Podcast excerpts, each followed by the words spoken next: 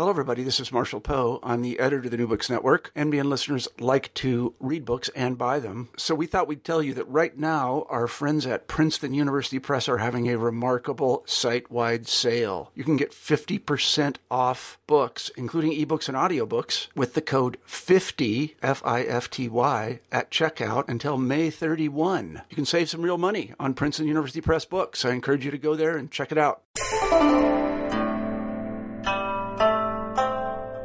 Ahoy, mateys, I be Carla Nappi with new books in East Asian studies.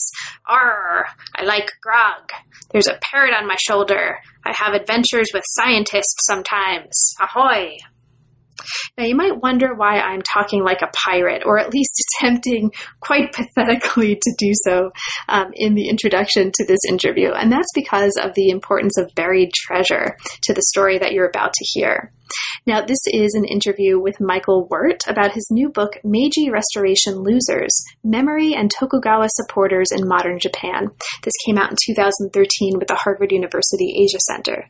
Now, you're probably wondering, what on earth does buried treasure have to do with Meiji Restoration Losers? And friends, you're just going to have to listen to the interview to find that out, because it has a whole lot to do with the story. It also has a lot to do with the history, at the social, the textual, the physical, material construction of memory, and memory specifically of and around and about a group of individuals and some larger groups or, or classes of people whose reputations suffered perhaps the most in the transition from Tokugawa to Meiji in Japanese history. So what the book does is it takes us through different media, um, different spaces, and different points of transformation in the ways that these figures were understood, were historicized, and were embedded into and used to construct a story about Japan and its modernity and its history more broadly. It's a really fascinating set of cases. It was a real pleasure to read, and it was very much a pleasure to talk with Mike about it, and not only because of the buried treasure, but buried treasure. So I hope you enjoyed the book, and I hope you enjoy the conversation. I'm here today to talk with Michael Wert about his new book, Meiji Restoration Losers, Memory and Tokugawa Supporters in Modern Japan. Welcome to New Books in East Asian Studies, Mike, and thanks very, very much for making time to be with me today. It's, very, it's really it was a pleasure to read the book, and I'm looking forward to it. Great. Thanks for having me.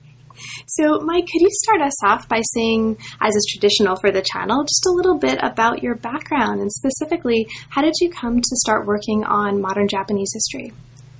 Well, you know, unlike um, many others who are being interviewed, I have no great intellectual journey to begin with. You know, I was just a cliche, a karate kid in high school, um, totally hooked into the, you know, orientalization of, you know, the uh, esoteric uh, Japanese and Asian culture and reading about Buddhism and such. Um, and then that led me to an East Asian Studies major at George Washington University, um, which was an odd choice because it was mostly a policy economics type focus to all their courses. Um, but then after graduating, went over to Japan on the JET program, which was is very common for people of my generation, and spent four years over there, and just kind of, well, the first place I lived in a small village um, had a kind of an interesting history about this guy Oguri, whom I knew nothing about, and I really didn't know anything about Japanese history. In fact, I only had one Japanese history course as an undergrad, and I think I got a B minus or a C in it, which I can only admit now that I have tenure and the book is out, right? But uh, so it was not a, a great start. But so that led me to do a PhD in history. And probably the reason I chose U C Irvine was because I had a just a great, you know, connection to the person who became my advisor, Anne Walthall. Um, and so that's where I studied. Actually, as an early modern historian, I'm trained, you know, as Anne Walthall is, uh, as a Tokugawa historian, not as a modernist um, at all. That's actually really interesting, because the figure of the early modern, the um, kind of memory of the early modern and engagement with the history of the early modern is very much a trope that comes up in a, actually a few places in the book. So it's interesting to hear that that was how you were trained. So the book that we're talking about looks, among other things, at the historical memory of the Meiji Restoration, a fairly, as you um, describe it early in the book, a fairly recent historical field. And it focuses on the construction of memory, of different kinds of memory, and we'll talk about that, around what you call the losers of the Restoration. So you say early in the book, this is a book about losers, which is awesome. It's an awesome way to start the book. So now that we've heard a little bit about how you came to the field, can you say a little bit about how you came to this particular topic? How did you come to work on this as your focus of research? Well, it started off in the dissertation as really talking about Oguri, right? The kind of number one loser as I see him in the uh, Meiji Restoration. And as I was writing, well, doing research for the dissertation, I was at the University of Tokyo, where if you wanted to do research on the early modern side of things, they weren't really interested in post-World War Two. So when I was there at the Shiryo Hensanjo, not at the Shiryo Hensanjo, at the um, Kokushi Kenkyushitsu, you know, the, the Japanese history uh, research section, they were really interested in research I was doing on Oguri and nineteenth century Japan and this kind of thing. And that kind of influenced how I wrote the dissertation.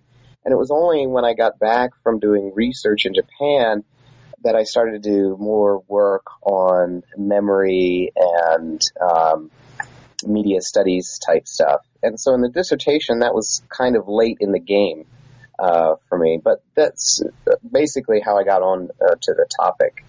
Um, Oguri was someone I encountered in the village where I lived as uh, an English teacher on the JET program. He was someone who was beheaded in the village. I lived, you know, a stone's throw away, literally, from where his he was decapitated. Um, so that's how I got interested in him in particular. Great. And we'll talk a little bit, well, actually probably quite a lot more about him as we get into the introduction and then the first chapter of the book. So this did start out as a dissertation-level project. Um, so can yes. you talk a little bit about that transition? Were there any major transformations, either in the way you were imagining this um, research as a set of questions, um, in terms of how you were answering those questions, or in terms of the narrative structure um, that shaped the way you were telling the story? Sure. Well, the stuff about Oguri, for the most part, is... It didn't change a lot. Of course, you know, the writing changed a lot in the book about Oguri.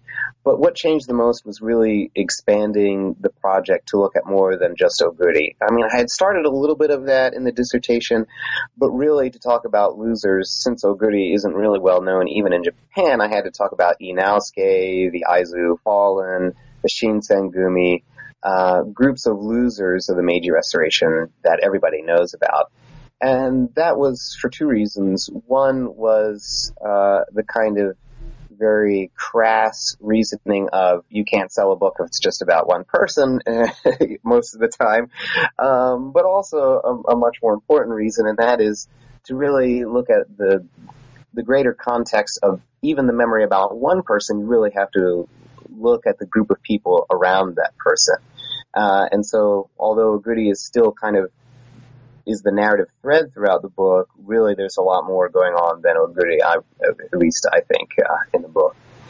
I would also say that I did a lot more with memory studies and media studies stuff. Now, I was trained as an early modernist and not as a memory studies person, and so there was a lot of, you know, learning from other people, a lot of reading in memory studies, and that meant a lot of reading not only in memory theory, but reading a lot outside of not only Japanese history, but East Asian history. Because a lot of Japanese history, when people do memory, it's usually, uh, you know, a phrase in the title, but it's not, you know, what is memory and how it works is at the theoretical level, not too in-depth in a lot of books in in the Japan field. Um, and second, when people are writing about memory, they're usually writing about the Asia-Pacific War, right? They're not writing about the nineteenth century, you know, so you always get stuff on Comfort Women or Nanjing Massacre, Yasukuni, textbooks, and all of that is very important um, and influenced my writing. But when I wanted to write about these kind of mythic events of, you know, modern nation state and memory, I really had to go elsewhere to, to German history in particular and the work of Alan Confino to kind of books kind of address larger theoretical questions that people um, in the discipline, rather in the field of East Asian uh, studies, uh, are asking. Now, one of these groups of people that animate the larger narrative of uh, memory and the construction of memory that we see throughout the book is a group of people, or perhaps a changing group of people over time, or, or multiple groups, that you call memory activists. Mm-hmm. So can you talk a little bit, um, perhaps as a way of bringing us into the body of the book, about that concept? Who are memory activists for you, and in what way is this um, important or central to the kind of work that you're using the book to do?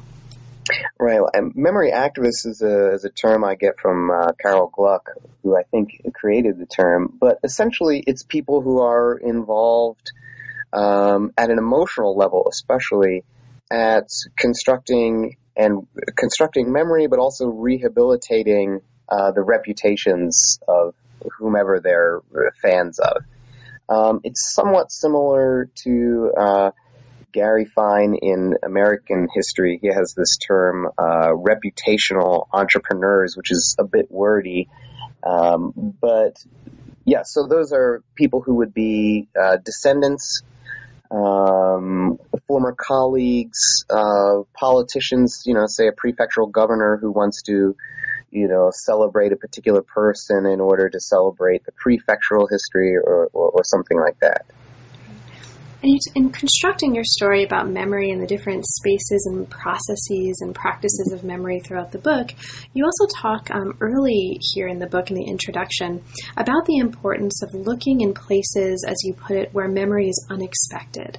Personal connections, tourism campaigns, pop culture, to take, to get glimpses of memory that are outside the sphere of political activity. And you talk about this as a way of differentiating what you're doing here from perhaps other approaches to historical memory in this context. So can you talk a little bit about that, places where memory is unexpected, and how has that been central to the work that you're doing here? Right. Um, well, that's that's a big question. Um, part of, part of this is when we talk about how, uh, famous individuals of the past relate to each other, we usually talk about it in terms of, well, this person was, you know, had this political view and this person had this political view. And so of course they didn't like each other or something like that.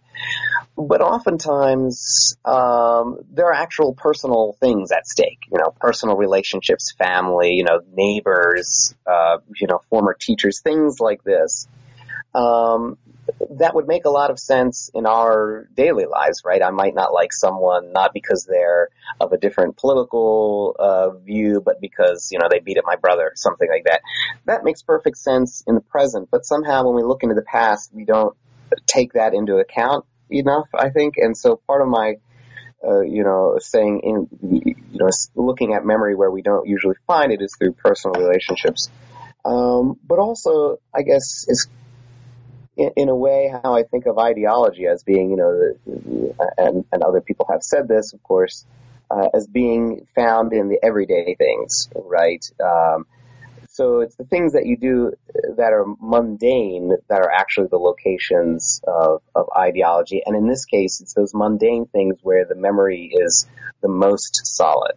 Um, if, for example, um, if you were to go to Japan today and, and talk about Saigo Takamori, right, uh, the, the head, the, the Japanese protagonist in the Last Samurai movie, right, for those who don't know who Saigo Takamori is, uh, people would automatically say, oh, yeah, he was a great guy, he was a great samurai, this kind of thing, without even really thinking about it. And that tells you just how powerful memory is. You know, it, it's just kind of a mundane thing to assume someone is great for this reason or that reason. Um, but also in places, for example, buried treasure tales or in the search for a decapitated head, uh, why people devote so much time and money and effort to those kinds of things. That's also where we see memory and ideology mix, I think. And so here's a key or a key touchstone um, for listeners that we should mention right at the beginning right now. This is not only a book about martyrs and memory and all these concepts that we're talking about. Stay tuned, listeners, and read the book as well, because it's also a book about buried treasure and treasure hunting and screws and manga and decapitated heads and all sorts of disgusting, interesting, fascinating things. So that's that's one of the many really fascinating things about the book, and I am sure. And for listeners, I've promised Mike before um, we started recording that I would I was super excited about this buried treasure aspect of the book. So we are absolutely going to get to um, the buried treasure, and probably more often than you might want to talk about buried treasure, because I am all about the buried treasure. But okay, so before we get to the buried treasure, um, let's talk a little bit more about these losers, right? So the losers of the book um, that we're referring to are men associated with the losing side of the Meiji Restoration. So that's um, playfully, as we're talking, as and kind of abbreviatedly as we are using the term losers, that's who we're talking about. These mm-hmm. men associated with the losing side of the Meiji Restoration, and especially those whose reputation suffered most. And you've actually mentioned um, many of them: Oguri, um, Ii Naosuke, and to a lesser extent, um, Shinsen- the Shinsengumi and the Aizu samurai. Mm-hmm. So the book uses Oguri as a kind of touchstone and common thread, but expands upon that account to talk about much more broadly this larger phenomenon and this larger um, group or set of groups of people that he is associated with and that he's a touchstone for. So the first chapter, in order to lay a foundation for what comes next, is really important, it's really necessary, and this is where we learn a little bit more about who Oguri was, um, who, you know, who was he, who was he in context, what happened in the course of his story, um, how do you have access to that story, and what do we need to know about that to understand the elements that then get taken up and re-narrativized for very different reasons and very different purposes by very different groups of actors later on in the story. So we need to know about this in order to understand what comes later. So let's start um, in our exploration of the losers um, right where you start off, um, which is explaining Oguri. Now, when we meet him, um, he, it is shortly before he has his head cut off. So we meet him virtually headless, but of course he has a head for his life. And let's talk about that head, and let's talk about the man that it's part of, Oguri Tadamasa. Who is he, um, and what do we need to know about him and about his background in order for us to understand um, what's going to come next in your argument in, later on in the book? Okay. Uh, Oguri Tadamasa was a, a bannerman, a hatamoto. So he was, a bannerman is someone who's a direct retainer of the Tokugawa shogun. And well, not all of the bannermen were well off. Um, some of them were quite poor, in fact. But he was kind of a middle range, uh, from a middle range family. And he is in a family that would typically fill the bureaucratic roles in the Tokugawa shogunate. And he might have gone unnoticed in history had he not been assigned to the eighteen sixty embassy to the United States. Um, now, of the various embassies that are sent by Japan to the U S, the eighteen sixty embassy is the first one, but most people focus on the Iwakura, the Meiji period Iwakura embassy uh, in the eighteen seventies. So he goes over, he comes back, he gets promoted, and he works in both foreign affairs and financial affairs, which for the Tokugawa shogunate are the two kind of most important um, uh, positions to be working in, because all the problems that the shogunate have um, are either financial um and also having to deal with foreigners or having to deal with other domains that are dealing with uh, foreigners. Of course, the shogunate has its own problems with, you know, political, domestic uh, enemies, but those are the, the two most important.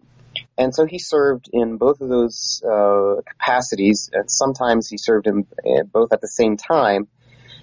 That earned him a lot of respect, and it earned him a lot of uh, enemies, because he was a bit of a Tokugawa hardliner. That is to say, he is not someone who wanted to pursue detente with the emperor and the court nobles and the domains uh, to the southwest, who were typically uh, ostracized politically. He was a, you know, said, look, the Tokugawa shogunate is in charge, and that's the way it is. Um, and eventually, I mean, you know, he is fired because of this. You know, the last shogun decides to capitulate against the Meiji emperor's forces, um, and he's he is fired. He retires to fief lands uh, out in the countryside, where I had lived, in fact, for a couple of years, um, and then is kind of haphazardly, um, you know, cut down by some of the Meiji forces. Great. Now, you, this place in the countryside, are you referring to this um, Gonda village? Yes, uh, what was Gonda village, and Gonda is now part of Kurabuchi village, which is now part of Takasaki city in Gunma prefecture, yes. Great. And so um, this is actually another thing that I wanted to very briefly ask you about, because Gonda village um, becomes a very important space later on in the book, and it's introduced here um, in the first chapter for the first time, um, and this becomes one of the models or examples through which later on we're going to come to understand relationships and changing relationships between the national and the local in terms of the commemoration and the imagination and the reimagination of Oguri and other of these Meiji losers um, in different periods of time. So to get there, what do we need to know about Gonda village at this point when um, Oguri is still alive, albeit briefly, um, in order to understand, or or rather to have a foundation to understand how Gonda is going to play a role later on in the story? So what do we need to know about what it is now to understand what comes next? Okay. Uh, oh, at the point when Oguri is still alive. Okay. Yeah. So, yeah, so Gonda is part of the Oguri family real estate portfolio. Um, you know, they have a, a, you know, not quite a dozen uh, villages that supply uh, resources, both human resources, you know, servants working in the city of Edo, what is now Tokyo, for the Oguri, Oguri mansion, um, or sending lumber, you know, sending the, uh, these kinds of things. And so Gonda isn't the biggest of them, but it's the one, for various reasons, seems to have the closest connection to the Oguri family. Um, you know, the head of the, the village headman of Gonda accompanied Oguri uh, on the eighteen sixty embassy abroad, for example. And, you know, one of the memory activists today has a book that's called, you know, uh, is about this guy and calls him the first Japanese peasant to ever go overseas, or something like this, you know, really connecting the historical memory to local history. Um, so Gonda is, I would argue, the most important of the vill- fief villages in terms of personal connections between Gonda and the Oguri family. Although, having said that, the connections are thin. That is to say, like most bannermen who had fief lands, Oguri himself had never been out to any of his fiefs, which was very typical, um, but still there were some personal connections. Okay, great. Thank you so much. That's really helpful for us to kind of lay this foundation for what comes next.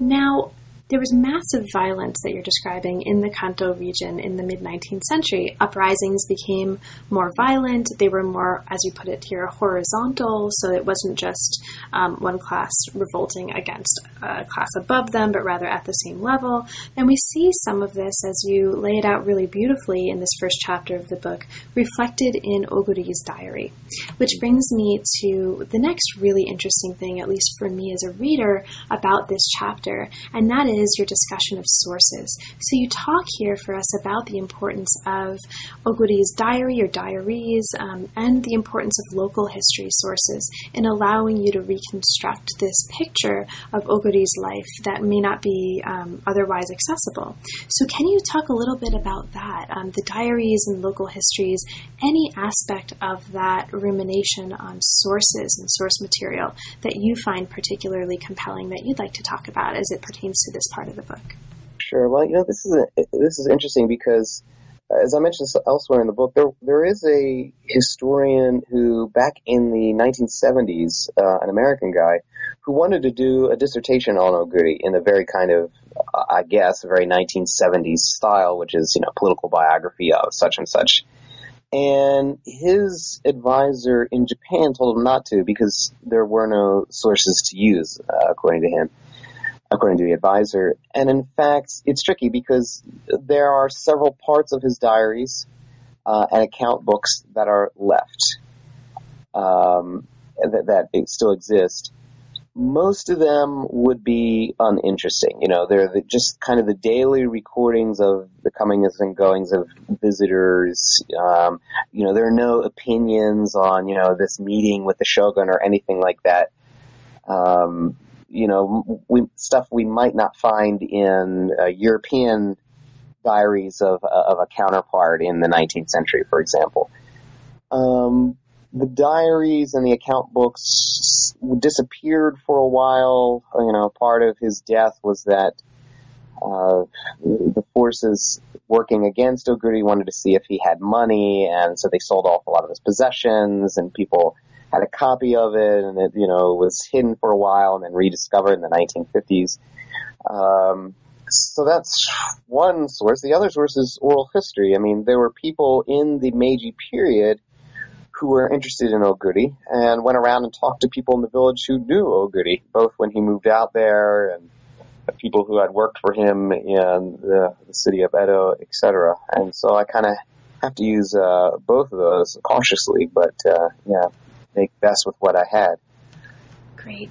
Now, each one of the chapters in a different way actually takes on this issue of sources and introduces um, both the a kind of question of or a way of thinking about source material that gives us access to particular kinds of memory and moments in the history of memory, um, but that also introduces some really cool new examples of different kinds of sources, some textual, some not, that um, help you shape this story and help us understand how you've shaped this story. And the next chapter is no exception. So chapter two presents the early historical memory of Oguri, Ii, and Tokugawa retainers, and it situates them within the larger frame of the writing of history, of histori- what we might call historiography during the Meiji period. Now, Tokugawa retainers suffered in the Meiji transition, and you describe this and talk about this, but they also, after the transition, were kind of, as you show here, at least as it seems to this one reader, right, which is all I can represent, um, they also kind of took advantage of different media, textual media specifically, to try to reframe their experience and reframe the story. So you're showing here how after eighteen sixty-eight, journalism um, was dominated by former Tokugawa men who, as you put it here, wrote counter-narratives of the Restoration to kind of qualify, to change the official version that was advocated by the Meiji government. And you mm-hmm. talked about newspaper sources being really important to this. So can you talk about um, this a little bit? What are um, what's the nature of these newspaper sources, and what's going on here with these Tokugawa men manipulating, or, and I use that not in a negative sense, but mm-hmm. you know, really kind of positively exploiting the media um, on hand in order to tell their stories the way they wanted to? All right. Well, some of the first newspapers uh, that existed in Japan before the Meiji Restoration were by uh, men who, by samur- written by samurai who were sympathetic or worked for uh, the Tokugawa shogunate. So they simply, you know, continued to use that media after the Meiji Restoration. Um, The retainers, a lot of the retainers are essentially out of a job after the Meiji Restoration. Some of them actually continue to work for the Meiji government, but a lot of them go into fields that make use of their education, and journalism was one of them. So you do have a lot of ex uh, Tokugawa samurai who are who are in Edo and then are in Tokyo, um, and you know, get into journalism through uh, in various ways. So how are they changing and re-narrativizing um, stories of Oguri um, to help them and to serve their purposes? And how is that different from how he's being treated otherwise?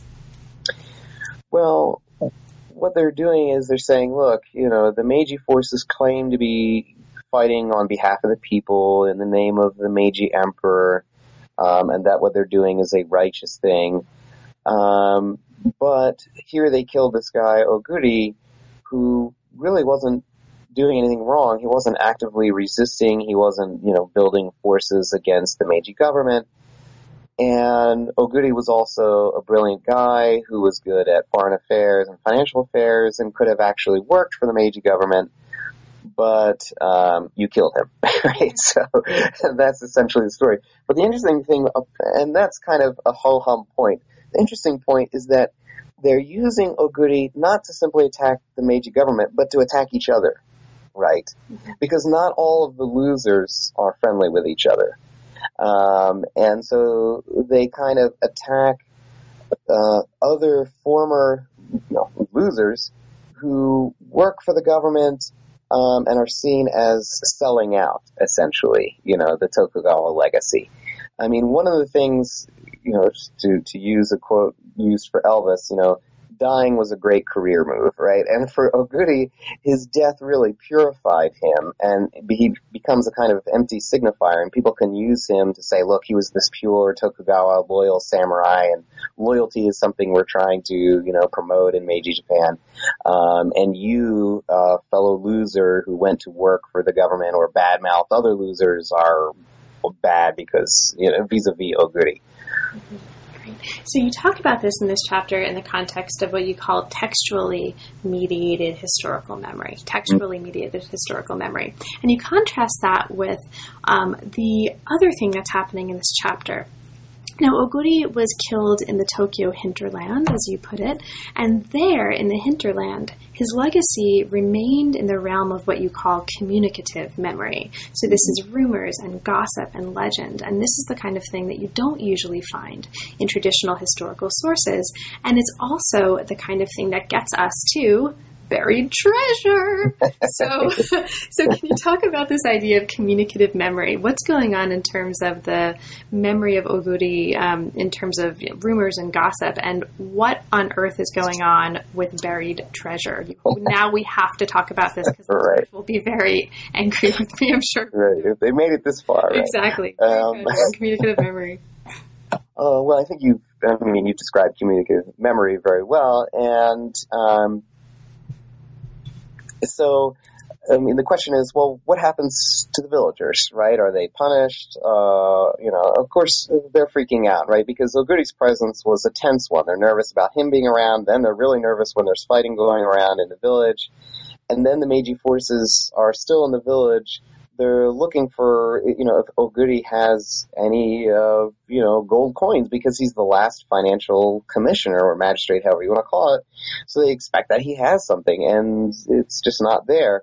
Um, so there's this kind of um, suspicion, not only in the village, but in surrounding villages and the surrounding areas that, you know, maybe he did still have some gold coins buried somewhere, or maybe he left it at one of the temples that he visited that was associated with his family. And that kind of leads into rumors about buried treasure. Now, the buried treasure rumor legend is, you know, as far as the sources are concerned, aren't so thick uh, in the Meiji period itself. Usually it's from the nineteen twenties talking about the Meiji period. Um, but yes, this people believe that somewhere, you know, in uh, Gunma, there were what would now be considered, you know, tens of millions of dollars worth of gold coins, shogunate gold coins buried somewhere. And that's one way that people try to, you know, cope with, you know, not only the, the trauma of the violence that went on there, but as people who do a buried treasure theory, uh, a term I would use, but it doesn't actually exist as a field. But what they say is, one thing you can say is when you have these transitions to a kind of industrial society and people are becoming very wealthy very quickly, uh, there are rumors of buried treasure. And in fact, this happens uh, during the French Revolution as well. So that might also be part of it. And you're showing here in this book, and, and this is something that we'll follow later on and that you follow later on in the chapters, um, the way that this buried treasure legend actually you know, continues to exist and, and re- repeatedly resurfaces. So we see it not just in the late uh, nineteenth century, but in the nineteen thirties and the immediate post-war, in the nineteen nineties. And it's this kind of longevity and resurgence of this buried treasure legend that also is responsible for uh, transformation and longevity of the Oguri um, story, narrative, memory. And so it's it's a really, really interesting part of the story because buried treasure. and also other things, but, sure. you know, buried treasure.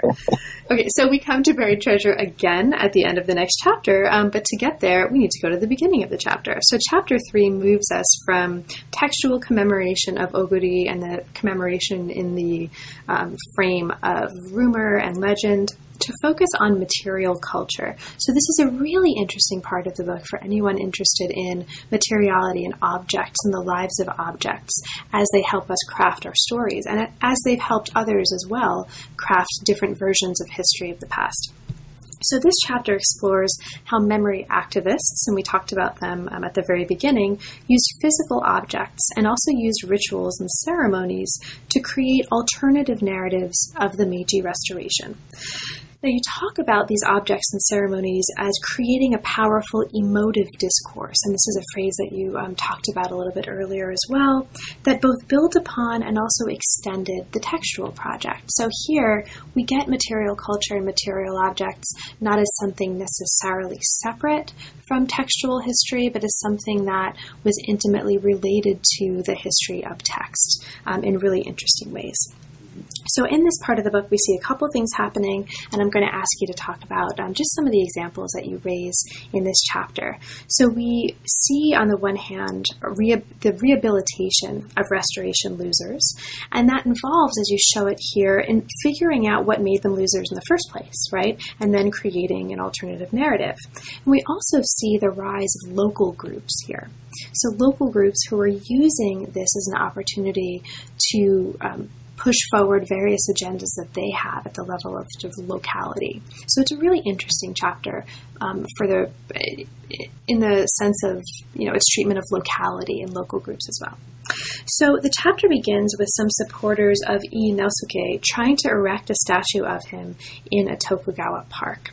And then you also talk about, um, you compare this example with that of Oguri, sort of looking at his commemoration in Yokosuka City, which is a naval port where Japan had um, important military victories during its fiftieth anniversary. So we've got these two examples, and they're very different, and they actually turn out quite differently. So can you talk about those examples for us? What's going on um, with the attempt to erect a statue of E? Um, what, what do we need to know about that to understand why that's important? And then can you contrast that with what's happening with the commemoration of Oguri in this naval port, and what's happening there? Okay, um, well...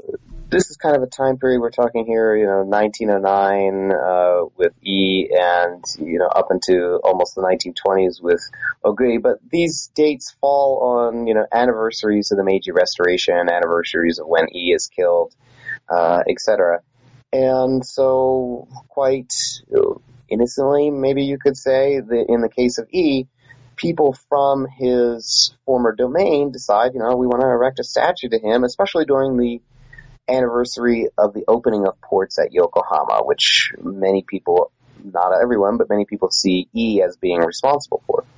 So they want to, you know, open up, uh, well, first they want to put a statue to him in Tokyo, and the reaction by the Tokyo government is a little bit of hemming and hawing. They, you know, they don't want to just say yes because, you know, the oligarchs are still in charge, and a lot of the oligarchs were, you know, suffered, or their teachers and mentors suffered under E. So they're not going to say yes, but they don't want to come out and say no, so they pass the buck around to different people in the government, and finally they say no um, to these local people, and in fact create a law that says, okay, now you cannot, no one can erect a statue in three major cities unless you have permission from the Home Ministry. So in fact, it's the efforts by local people that pushes the creation of a national law, right? So we have a kind of bottom to, uh, to up type of story here. Mm-hmm. Um, and eventually what happens is a, a statue is erected to E in uh, Yokohama, but it has to occur at a time when the oligarchs aren't there because they protest this. But then some of the uh, one of the other oligarchs, Okuma, is a fan of Ii Naosuke, um, follows a similar career as Ii Naosuke, and is also on the outs with the other oligarchs, and, you know, kind of gets tied up into that story. Um, and the case with Yokosuka is somewhat similar.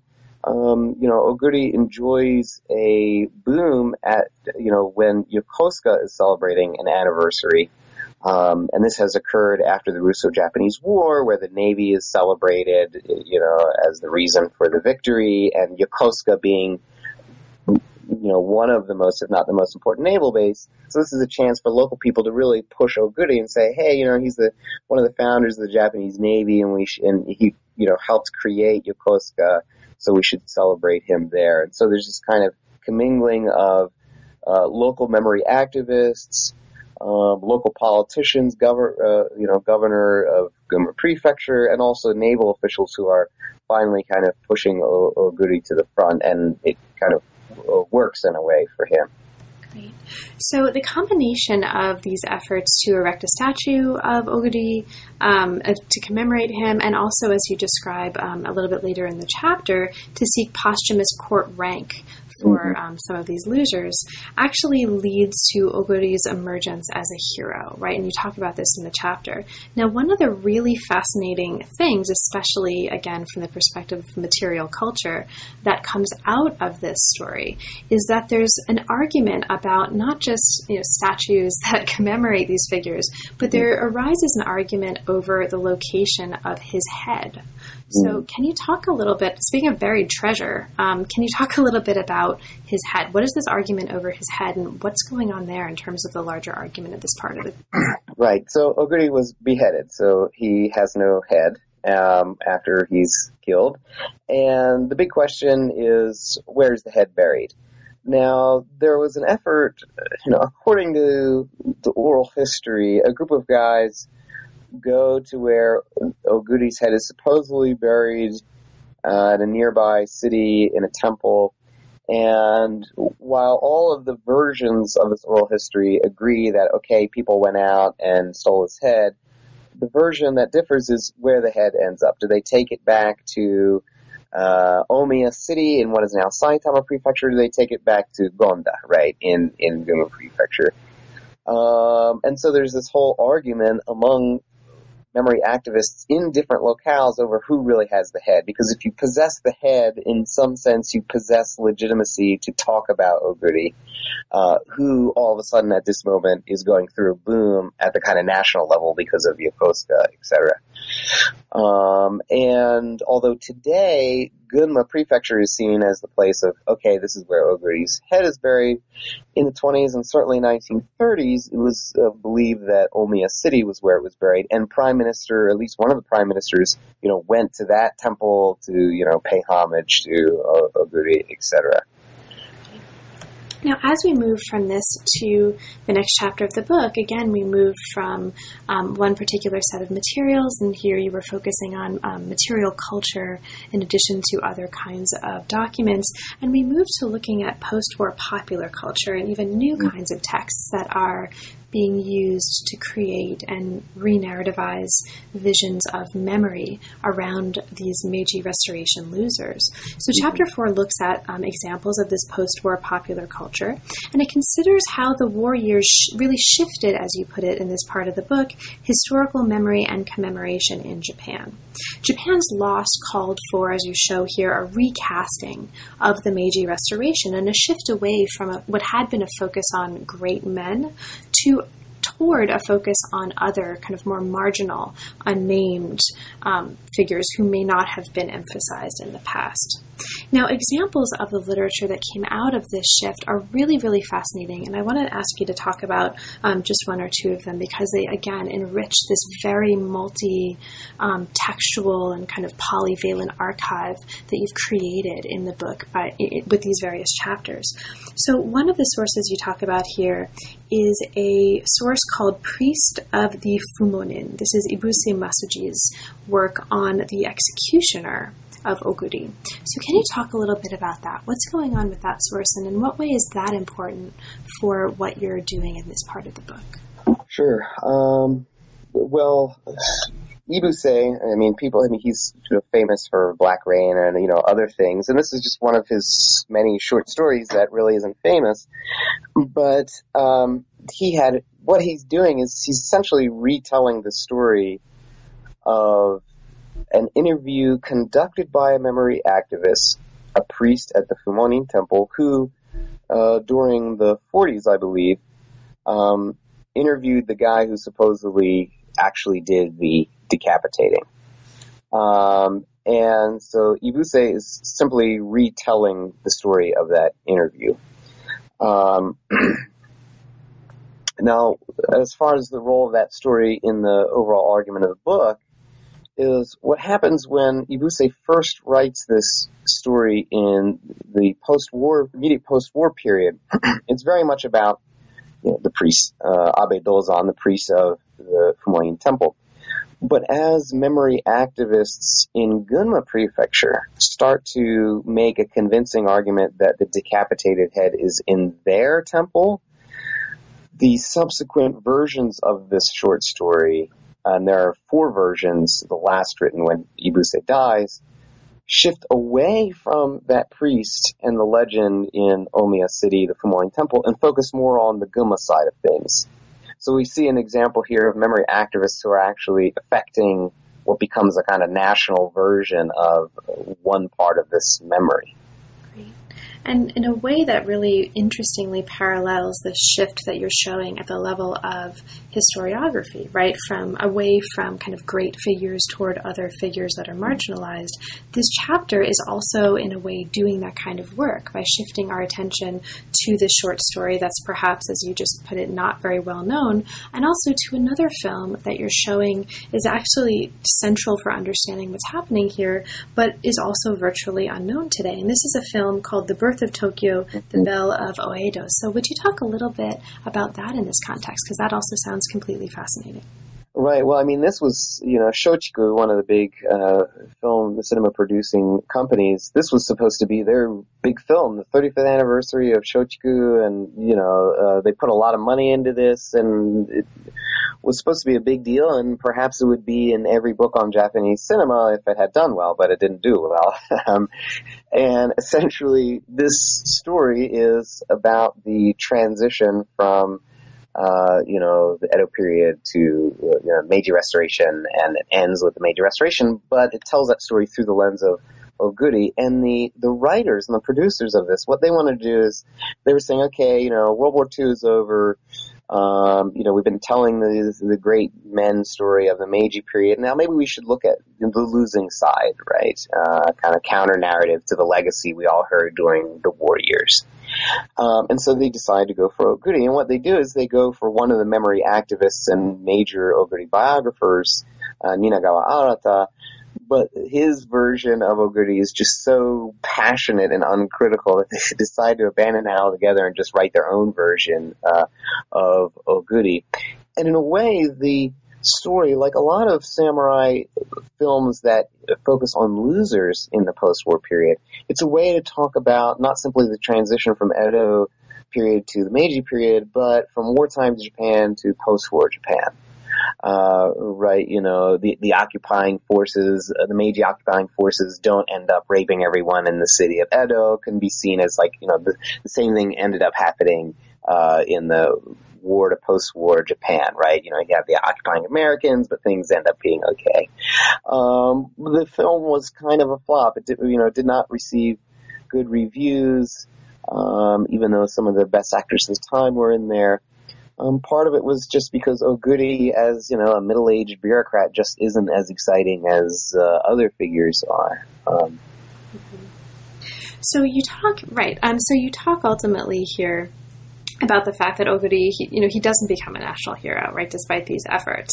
Mm-hmm. But um, he does, his case does give attention and a kind of renewed attention and national attention to other restoration losers who had previously been ignored. And you talk later on in this chapter also in ways that I won't ask you to talk too much about, but I'll just mention for listeners who are particular interested, particularly interested in these issues, um, you turn to focus on the importance of locality, of a nineteen seventies old hometown boom, as you call it, and the, about the recasting of the relationship between the national and the local as part of this larger story that you're telling.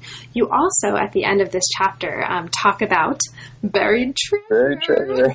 So what's going on? Um, so let's get back to buried treasure, because buried treasure. Um, so yeah. What's going on at this part of the story with our treasure hunters? Where do we find them um, right now?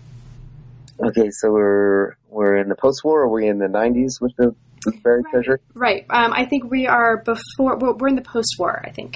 Okay, right. Mm-hmm. So, um, you know, there there's several, kind of four time periods when the buried treasure goes through a boom.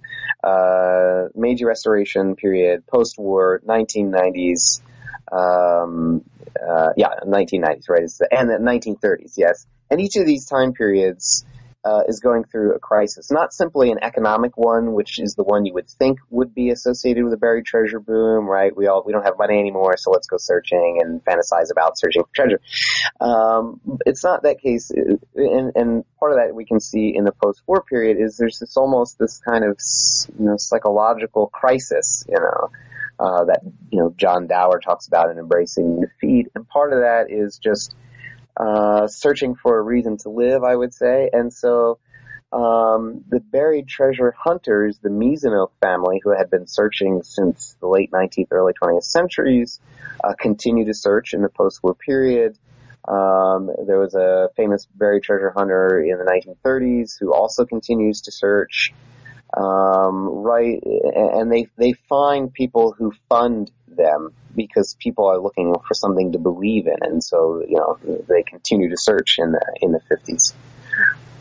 Awesome, and we're going to see them again. We may not talk too much about them again, but right. I'll just mention for listeners that this is not the last that we're going to see of our treasure hunters. So as we move from this chapter to the fifth chapter, which is the last body chapter before the conclusion, we move to yet another context, and this is yet more sources, and it's really, really fascinating. So I'm going to ask you to open with um, just talking a little bit about a very unusual object that you open with in this chapter. So you open here um, by taking us into a two thousand five festival that marks the one hundred thirty-seventh anniversary of Oguri's death. Again, we have an anniversary um, being a moment for the renewed interest in commemoration. And you talk um, about the various people who are at this festival, various kinds of events that happen, but also various objects that were on display. And one of these objects is a screw. Mm-hmm. So why a screw? And can you use that screw maybe to open up um, sort of what's happening in this part of the story, and what, what is the screw telling us about um, this festival, this anniversary, and this part of the history of commemoration of Oguri? Right, great. Um, so, you know, The, the, the way you put it, that there is, you know, well, that I, the way you put that I put it, right? Kind of metallipsis moment here. Um, yes, that there are different people in this, you know, one location, and they're all part of, you know, what I call uh, the memory landscape, right? Which is the, you know, the big clever term that I try to come up with in this book. You know, it's it's the different objects and people and places that are drawn into the commemoration and memory about Oguri. Right, so here we in two thousand five, you have people from Yokosuka who are in Gonda village, or in a village that is now, that was, that included Gonda village by the nineteen nineties and, and twenty-first century. Uh, people from Yokosuka, uh, relatives, you know, a manga artist who's descended from Oguri, but also the screw, which is supposed to represent Oguri's role in uh, modernizing Japan, right? So by this point in the twenty-first century, um, you know, he's being, Oguri's being pitched by Oguri activists as the founder of modern Japan, right? Like he brought Western-style technology uh, to Japan. Not a- alone, it wasn't just him, but he was one of the major ones because he had the inspiration to build uh, Yokosuka and the iron foundry there because of what he saw in America, uh, scrap, steel, and such, that he that he holds in his hand this screw, which is an example of that. And there's one local movie about him where, you know, he's heading back to Japan, looking at the shores of Japan with the screw in his hand. I'm not sure whether that happened or not, but he did bring back a lot of screws and other scrap metal with him.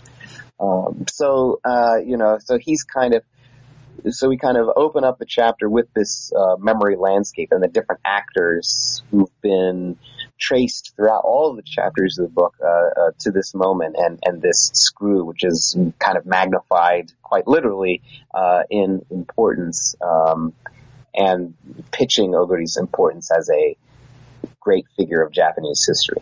Right. And that magnifying glass, I mean, uh, for listeners who haven't yet had a chance to see this um, image, there's an image in this chapter of the screw that's quite literally, as you just put it, underneath a magnifying glass. And it's this wonderful um, moment that's very much an analogy, right, for how um, Oguri... If, if we can kind of imagine the screw as Oguri and the magnifying glasses, you know, various ways into bringing him out into different kinds of focus um, in different parts of this story, I think it's a really wonderful image to begin our ending here, or at least begin the last stage of what will continue to be a story that will, um, I'm sure, continue happening long after um, the events of the book are wrapped up, right? Oguri is the screw. I like that. I hadn't thought about that. Very good. He's our screw, right? What is yes. our screw? And you talk also in this chapter for manga fans. Um, there's a, there's a discussion of Kimuro Naomi, um, the creator of the first Oguri manga, and you talk about that as well. Now, you also talk in this part of the book about the ways that the nineteen nineties are actually transforming the way the Meiji legacy was understood and the consequences of that for the kinds of texts that are dealing with Oguri's legacy and dealing with it perhaps in a new way. Um, and you talk here about specifically T V programs and school textbooks. And since this is the first that um, we're encountering these media in this larger memory landscape, which is also a kind of media landscape, can you talk a little bit about that? What's happening in terms of his commemoration in T V pro- programs and in school textbooks in this part of the story? Okay.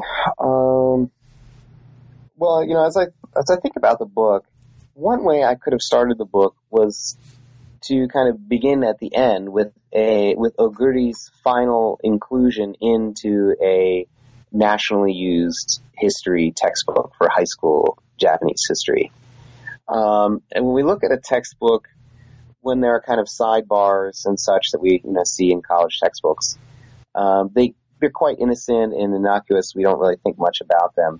And Oguri has such a kind of sidebar in one of these textbooks, but by the time we get to that sidebar at the end of the book, you, you have this feeling like, my God, you know, this has gone through, you know, this is not just someone decided this, but there's kind of a whole legacy here of conflict and tension that gets him into this textbook.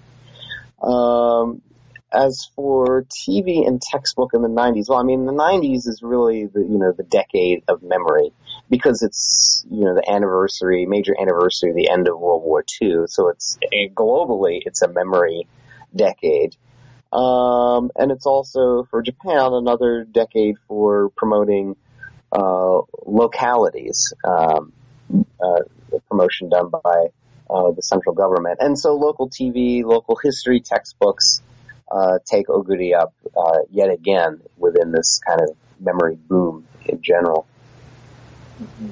So you talk um, also in this part of the book about the ways that a growing global interest in World War Two memory and collaboration is shaping what's going on here. And also, um, I've got to plug the early modern here. Um, as a person who studies early modernity, hey, you're also yeah. right. Hey, um, teachers for early modern, you're also talking here about uh, nostalgia for the early modern period. Sure. That characterizes what's happening in the nineteen nineties. So for listeners who are, and for re- potential readers or actual readers who are interested in um, these issues of the kind of the early modern in the modern, the early modern in the late twentieth century, but also the ways that T V programs and T V media are imbricated in this process, you might want to pay special attention to this chapter. Okay, great word. So as we move to the conclusion of our conversation, but also the conclusion of the book, um, there are just a couple of things um, that I want to mention and just ask you to talk about maybe one of them, just in the interest of time. Mm-hmm. So the conclusion, among other things, shows how Ogura, um, Oguri, rather, memory activists created and solidified networks with other units, as you're putting it here, that also sought rehabilitation for other martyred men. And so you're showing these networks here between Oguri um, commemorators and Tokugawa family descendants, professional historians, various kinds of memory activists. And you take this story and push it forward in the conclusion in ways that really resonate with some contemporary events, some very recent events. you talk specifically about this idea of the memory landscape, or memory, memory landscapes in the plural, and the relation to the three eleven disaster. Mm-hmm. So because that's something that's clearly a very, um, sure. you, you mentioned it explicitly here, and it's clearly a very wide interest, I wonder if you could talk a little bit about that as a way of bringing the substantive discussion um, perhaps to a, to its conclusion as well. Absolutely. Well, in fact, I just gave a paper at A A S a couple weeks ago about this. Oh, great. So, uh, you know, in twenty eleven, N H K, you know, the main uh, public television in Japan, decided to do a year-long historical drama, its annual Taiga drama, uh, for twenty thirteen on something Fukushima-related. And, of course, Fukushima is the location of the former Aizu domain. Uh, with the major, one of the major domains on the losing side of the restoration. And so in twenty thirteen, they they did this uh, Taiga drama called Yae no Sakura about a, an Aizu samurai woman. And they did the drama, quite obviously, to send to, to get money into Fukushima. Because wherever there's a Taiga drama, the tourism just skyrockets and the profits are huge. Uh, and, you know, tens of millions of dollars have already, you know, been, Fukushima's already profited from that. But, you know, in addition to the money side, there's also this effort to kind of rehabilitate Fukushima's image, right? The idea is that people are supposed to really love Yae, the character, and will associate Fukushima with Yae instead of just the disaster. Um, and that's when, when I submitted the book, I was, you know, not even a month into the drama. But now that two thousand thirteen is over, I can tell you that the, the it was a very controversial uh, drama in many ways, because the memory activists in Aizu actually have their version of the Meiji Restoration on display um, in the drama. And in many ways, it's a kind of leftist critique of Uh, the Japanese government and the Meiji legacy. It's it's great. It's fascinating. Uh, and I, I don't know I don't know how long it go on, but we'll just leave it there. Well, Mike, thank you so much for giving um, your time to this, for a really wonderfully evocative book, and a book that's really a pleasure to read. Now, there are tons of things about the book that we didn't have a chance to get to. There's a lot of discussion, a lot of really interesting conceptual work, and a lot of case studies that are um, that make for a very rich archive. Again, I'll use that term that you're giving us here, that we only barely scratched the surface of. But is there anything in particular that we didn't have a chance to mention, but that you'd like to mention, and perhaps especially for listeners who haven't yet had a chance to become readers? Um, things I hadn't mentioned. I can't think of any, no. The, the cover's really cool. The cover, you know, I kind of feel that the cover and the title is the best part. Um, yeah. Uh, so. I'll have to disagree with you um, for many reasons, but I'll also just, you know, buried treasure. So. Yes. Oh, yes, yes. And the buried treasure con- story continues. I'm on a British T V Uh, you know, History Channel thing about buried treasure, and did a paper on a, at a Zizek conference on buried treasure and fantasy. Yeah, it's, it's crazy stuff. Yeah. So that actually brings me to my final question, um, is what are you working on now? Now that the book is out, congratulations on the book. Thank you. Um, Thank you very much. Are you working on buried treasure as more of a sort of focused topic, or if not, what's inspiring you lately? Well, you know, um, just kind of out of accident, you know, there are several things that have branched off from the book, little things like the A A S paper, the Zizek conference paper, and there might be other little things that I continue to do on Meiji Restoration Losers as as opportunities come up. Well, there are kind of two projects, you know, that are completely different that I've been do- working on for some time. Um, one book project will actually take me back into the early modern. Yay. Yes, I'm moving in the opposite direction. People always go, you know, early modern, then modern, but I'm going to go back to my roots and, and look at physical culture and male identity and gender and stuff like that, um, and especially through swordsmanship, uh, the practice of swordsmanship in early modern Japan.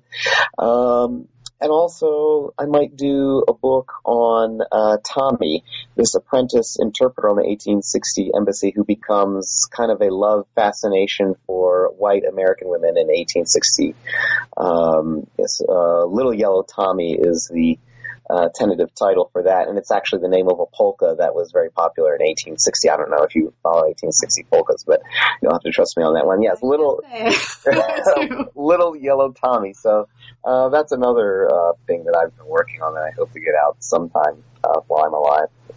Well, best of luck on both of those projects, and I'll look forward to talking with you not only about them, but also about the as-yet-to-be-determined history of buried treasure that I'm sure I'll be able to convince you to, to write up as well in all of your ample free time, so that we can also read and talk about that, because buried treasure.